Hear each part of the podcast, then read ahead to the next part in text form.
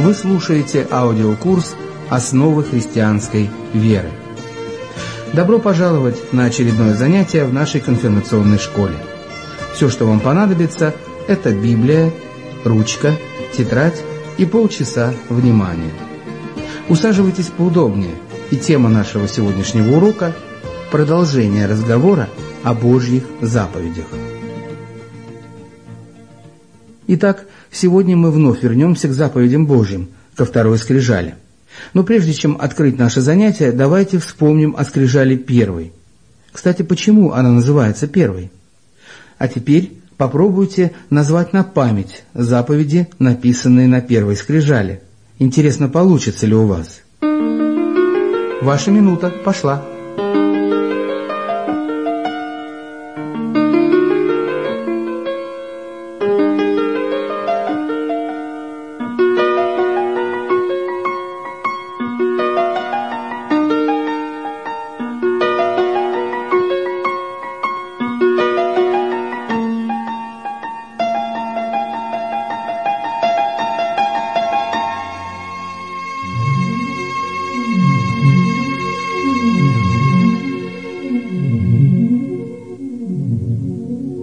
Итак, вот правильный ответ.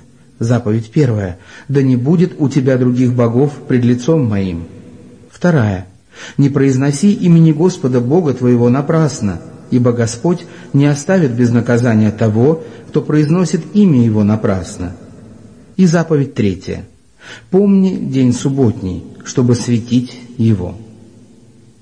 Ну что ж, прекрасно, если вы их также вспомнили. А как там наше домашнее задание – Какая заповедь нарушается чаще других?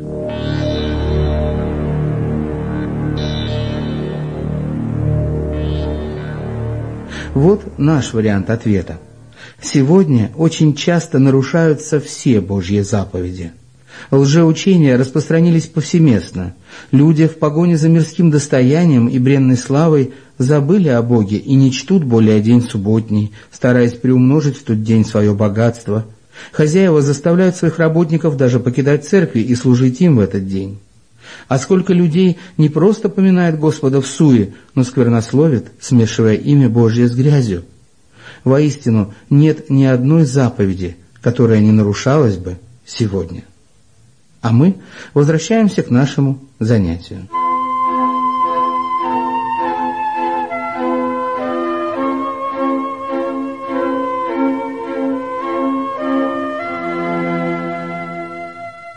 Мы открываем сегодня те заповеди, в которых говорится, как нам жить в нашей земной, человеческой жизни.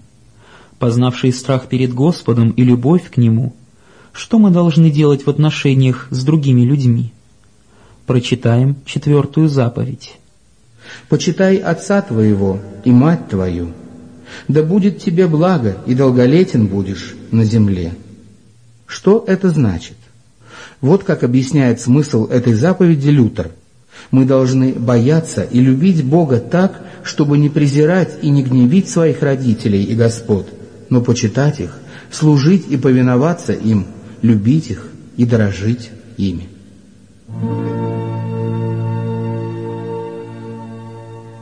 В этой заповеди говорится о том, что Господь установил в отношениях между людьми некий порядок.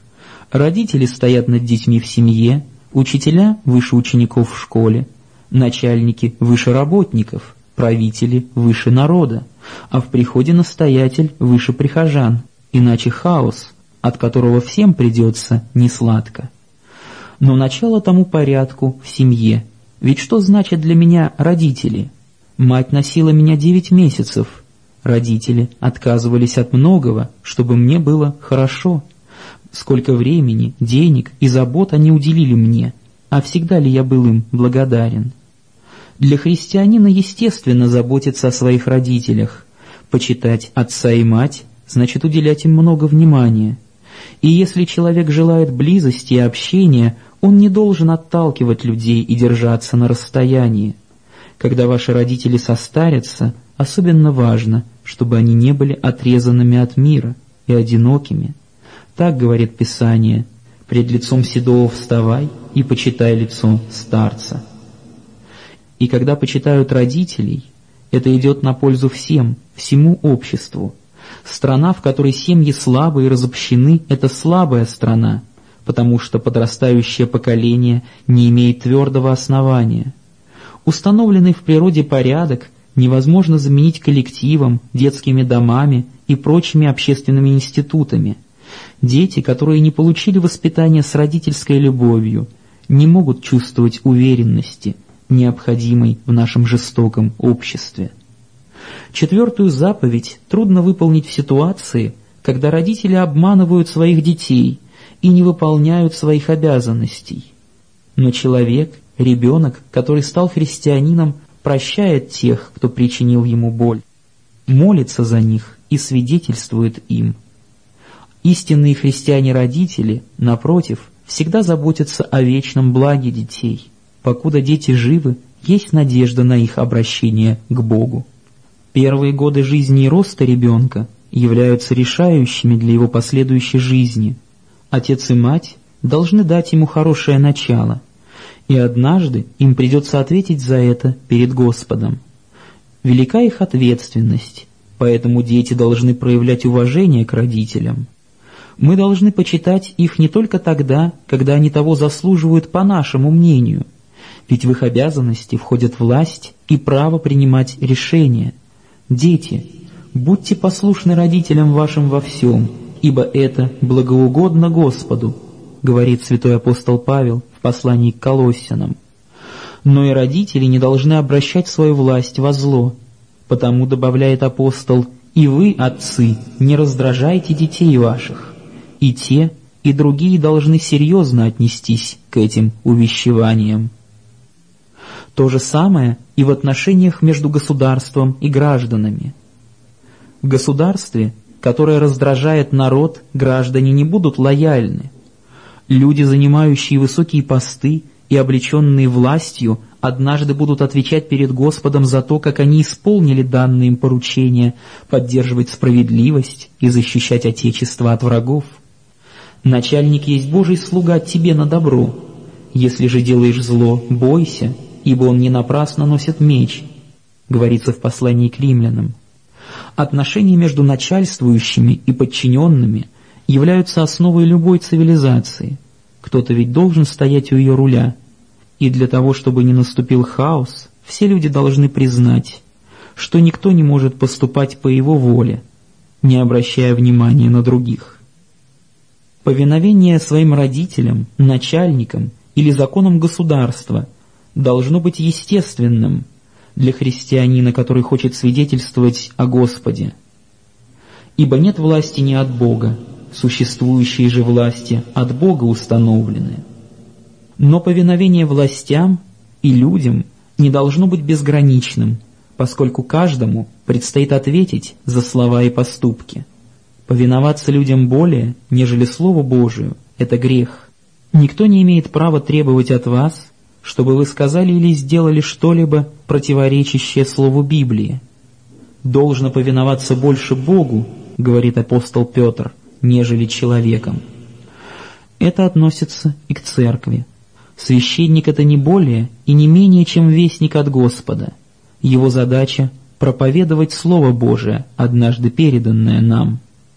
Христос послал своих апостолов для того, чтобы они заложили основание церкви — краеугольным камнем которой является Он сам, а церковь, которая не построена на основании Ветхого и Нового Завета, теряет право называться христианской. Когда священник и учитель верен верховному пастырю Христу, церковь должна подчиняться его руководству. «Повинуйтесь наставникам вашим и будьте покорны, ибо они неусыпно пекутся о душах ваших, как обязанные дать отчет – чтобы они делали это с радостью, а не воздыхая, ибо это для вас не полезно. Для того, чтобы пастырь мог взять на себя ответственность, данную ему, приход должен принять его как своего руководителя. Часто молитесь за него и охотно предлагайте ему вашу помощь. Итак, Творец нам дал родителей и начальствующих как власти, стоящие над нами – для того, чтобы они взяли на себя основную ответственность за состояние дома и общества. Бог повелевает, чтобы мы уважали их и повиновались, даже если они слабы. Слушайся отца твоего, он родил тебя, и не пренебрегай матери твоей, когда она состарится. Четвертая заповедь обещает благословение тем, кто исполняет ее. Основы духовного мира закладываются в наших отношениях с другими людьми. Блаженны кроткие, ибо они наследуют землю.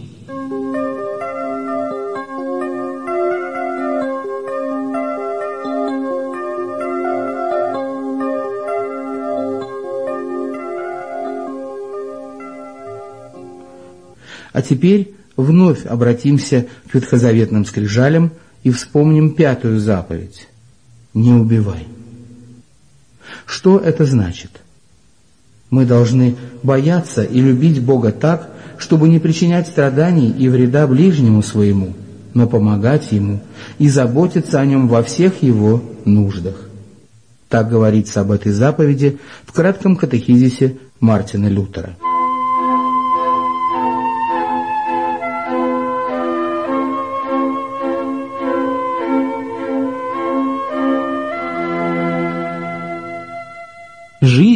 Это величайший дар, который дал нам Небесный Отец. Человек сотворен по образу Божию, и время нашей жизни на земле — важное и незаменимое время благодати. Жизнь нельзя умышленно уничтожать. Ни один человек не имеет права сокращать дни другого на земле. Каждая минута может быть важной для вечности, потому что спасение человека зависит от того, как он использовал дни своей жизни — Упущенное время нельзя вернуть или заменить чем-то другим, и защищает его пятая заповедь. В ней запрещено все, что вредит другому человеку физически или психически. Людям приходится страдать, когда они искажают волю Божию. Убийство всегда неприемлемо, ведь зло возрастает через неправильное отношение к ближнему. Всякий, ненавидящий брата своего, есть человека-убийца, а вы знаете, что никакой человека-убийца не имеет жизни вечной, в нем пребывающей. Так сказал апостол Иоанн в своем первом послании. Аборт — это тоже убийство. Никто не имеет права покушаться на жизнь другого человека, даже если это его собственный ребенок. С этической точки зрения нет различия между лагерями уничтожения и клиниками, где делают аборты, кроме возраста жертв. Все способности человека заложены в генах. Уже спустя две недели плод может испытывать боль. Аборт допустим для христиан лишь в том случае, когда жизнь матери находится под угрозой. Но это не должно быть поводом для кампании за свободу абортов. Нерожденные дети – имеют человеческую ценность и такое же право на жизнь, как и все другие люди.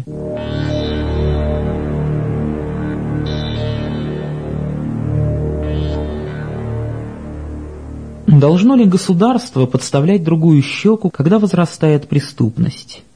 Если государство не устанавливает справедливость, страдают самые слабые в обществе. Было бы идеально, если бы полиция и армия не были нужны, но поскольку человек зол, они необходимы для поддержания порядка. И в стране всегда есть армия, или своя, или чужая. Человек имеет право не брать в руки оружие по соображениям совести, но на этой падшей земле никогда не будет полного мира до тех пор, пока на ней есть хотя бы два человека. Но при этом мы по мере сил должны стремиться к уменьшению напряженности между людьми. Если страна вооружается больше, чем необходимо, это не способствует миру. Оружие массового уничтожения, ядерное или химическое, совершенно бессмысленно.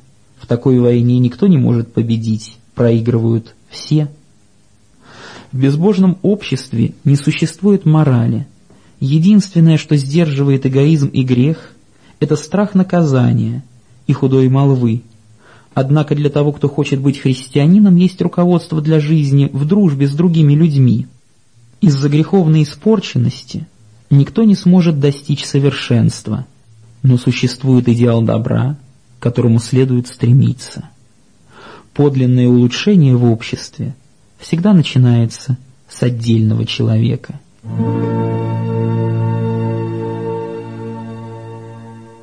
Итак, облекитесь как избранные Божии, святые и возлюбленные, в милосердие, благость, смиренномудрие, кротость, долготерпение, снисходя друг к другу и прощая взаимно, если кто на кого имеет жалобу. Как Христос простил вас, так и вы. Так сказано в послании апостола Павла Колосинам. И сказал апостол также и в послании к римлянам, «Если возможно с вашей стороны, будьте в мире со всеми людьми». Нарушением пятой заповеди также является самоубийство, ибо Творец определяет, сколько мы должны прожить. Поэтому нам следует заботиться о теле и душе, ведь они дар от самого Бога. Чревоугодие, наркомания, сексуальная распущенность – все это сокращает жизнь человека. Писание говорит нам, как днем будем вести себя благочинно, не предаваясь ни пированию и пьянству, ни сладострастию и распутству, ни ссорам и зависти. Христианская свобода означает также и ответственность. Например, в Библии не написано, что курение является грехом, но тот, кто злоупотребляет табаком, разрушает иммунитет и развивается рак. Пятая заповедь также запрещает психическое насилие. Можно привести огромное количество примеров, когда люди кончают жизнь самоубийством из-за того, что окружающие издевались над ними. Еще чаще люди совершают духовное самоубийство, заполняя свою душу нечистотой этого мира. Бог есть любовь, и Он дал нам все заповеди для того, чтобы защитить нас. Пятая заповедь напоминает нам о нашей ценности в очах Господа. Его забота о нас не зависит от нашей привлекательности или от наших достижений. Каждый дорог небесному Отцу, как зеница ока. Человек сотворен по образу Божию, и его ценность нерушима. Христос дорого заплатил за наше искупление. Так забудем ли мы об этом?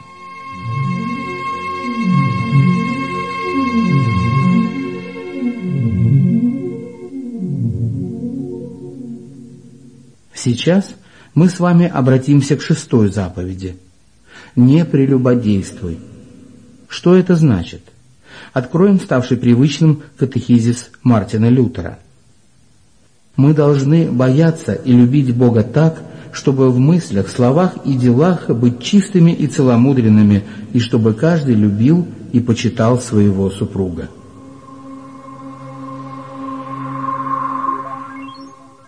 Бог установил брак между мужчиной и женщиной уже при сотворении мира. Мужчина и женщина должны жить совместной жизнью, как законные супруги. Творец хочет, чтобы они любили друг друга, помогали друг другу, делили радость и горе. Обещания верности в браке защищают семью от всего нечистого, что разрушает и искажает ее. Одна из целей брака – продолжение рода и создание хороших условий для детей. В хорошем доме родители любят детей, воспитывают их и направляют на жизненном пути. И то, что человек получил в хорошем доме, становится его опорой на протяжении всей жизни. Писание рассказывает о том, что Адаму был нужен спутник жизни, и тогда Бог сотворил Еву. Нехорошо быть человеку одному, сотворим ему помощника, соответственного ему. Читаем мы в книге «Бытия» во второй главе. Когда Бог дарует человеку спутника жизни, человек получает великолепный дар от Бога. Но у Господа может быть план и намерение относительно того, что кто-то не встретит такого спутника. Господь дает каждому особое призвание и задание. Во второй главе книги «Бытия» сказано, что Бог создал женщину из части мужчины, что приводит к заключению. «Потому оставит человек отца своего и мать свою, и прилепится к жене своей, и будут два одна плоть». Воля Божия в том, чтобы муж и жена были близки друг к другу. Для того, чтобы такое доверительное общение могло вырасти, требуется защита, которую дают пожизненные обещания верности в браке. Иисус говорил, «Так что они уже двое, но одна плоть. И так, что Бог сочетал, того человек да не разлучает». Допускается ли когда-либо развод? Христос отвечает – кто разведется с женою своею не за прелюбодеяние и женится на другой, тот прелюбодействует. В браке могут возникнуть трудности. Нет ничего странного в том, что сатана пытается также повредить браку христиан и пробудить злые мысли. Но Бог учит нас благому пути. Каждый должен любить и почитать своего супруга или супругу, даже когда это трудно сделать. Разводиться просто потому, что не осталось прежних чувств друг к другу, значит пренебрежительно относиться к Богу, который дал вам спутника жизни. Любовь — это намного больше, чем просто страстные чувства. Это доверие, взаимозависимость и глубокое понимание. Символические книги лютеранской церкви подчеркивают, что повторный брак допускается лишь в крайне исключительных случаях. Лишь только если второй супруг упрямо продолжать пребывать в неверности, можно пойти на развод. Когда верность была нарушена, неверный супруг должен просить у другого прощения, и в таком случае другой должен простить. В наше время распущенности очень часто бывает так, что люди начинают подгонять правила Писания под себя – поэтому нужно быть особо внимательным. С повторным браком не следует спешить. Если мы позволим Иисусу управлять нашей жизнью, мы получим от Него силу и желание вновь построить дом. Он может восстановить дружбу.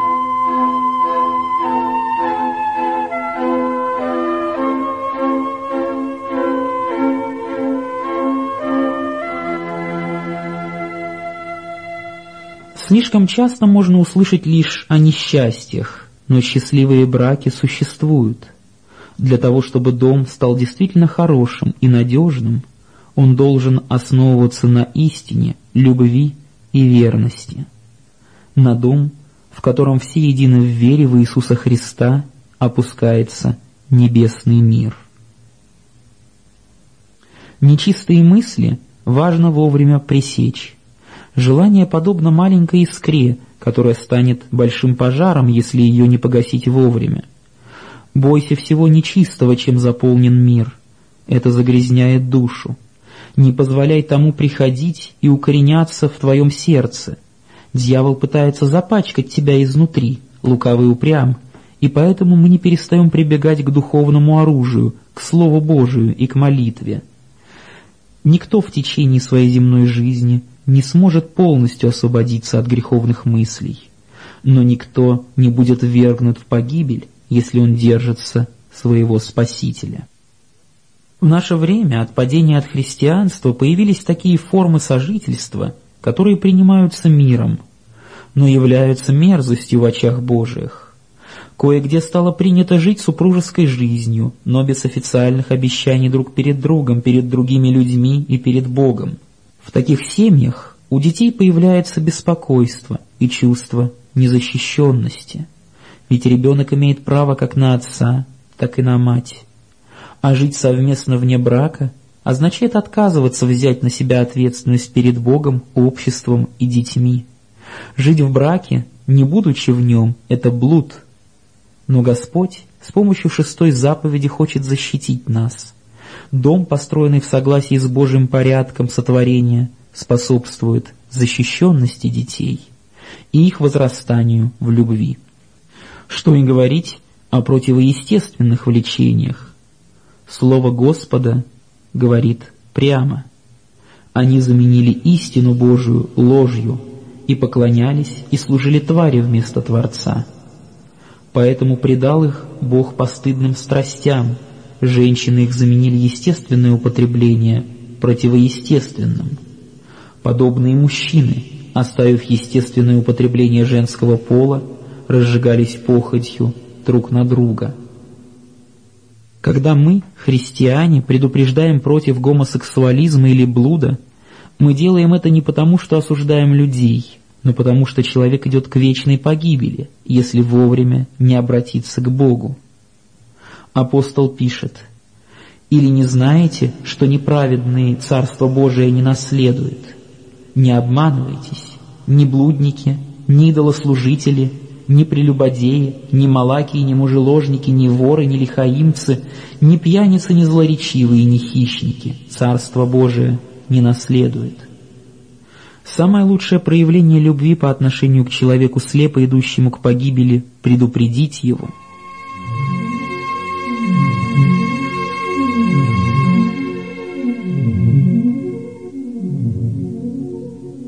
Божий порядок в христианском браке включает в себя подчинение мужа Иисусу Христу и подчинение жены мужу.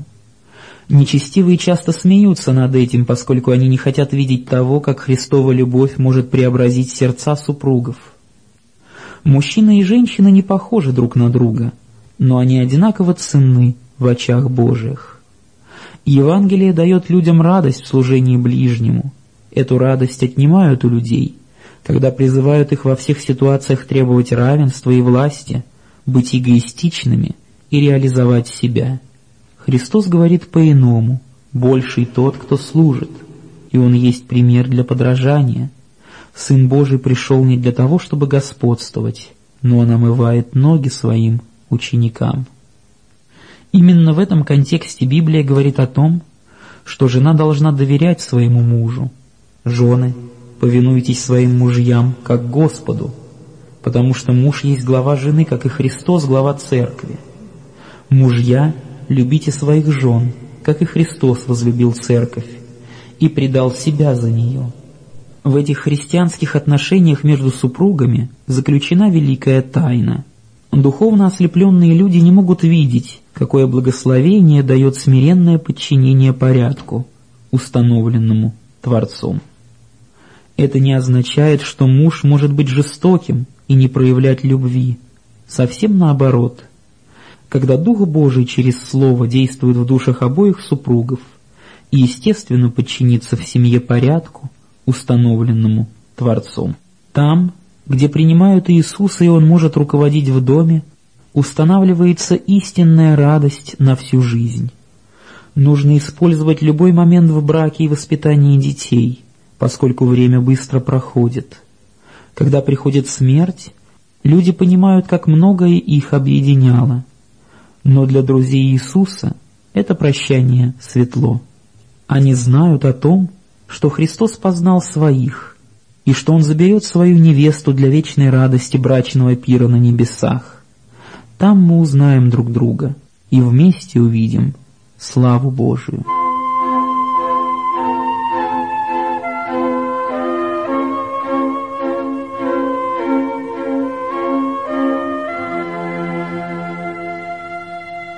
Итак, вот каков смысл четвертой, пятой и шестой заповедей. А теперь, друзья, можете ли вы повторить их друг за другом? Внимание, у вас есть одна минута.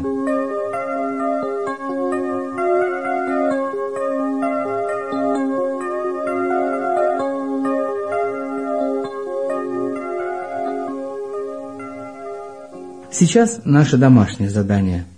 Подумайте и обсудите вопрос – Почему так важно соблюдать заповедь «Не убивай»?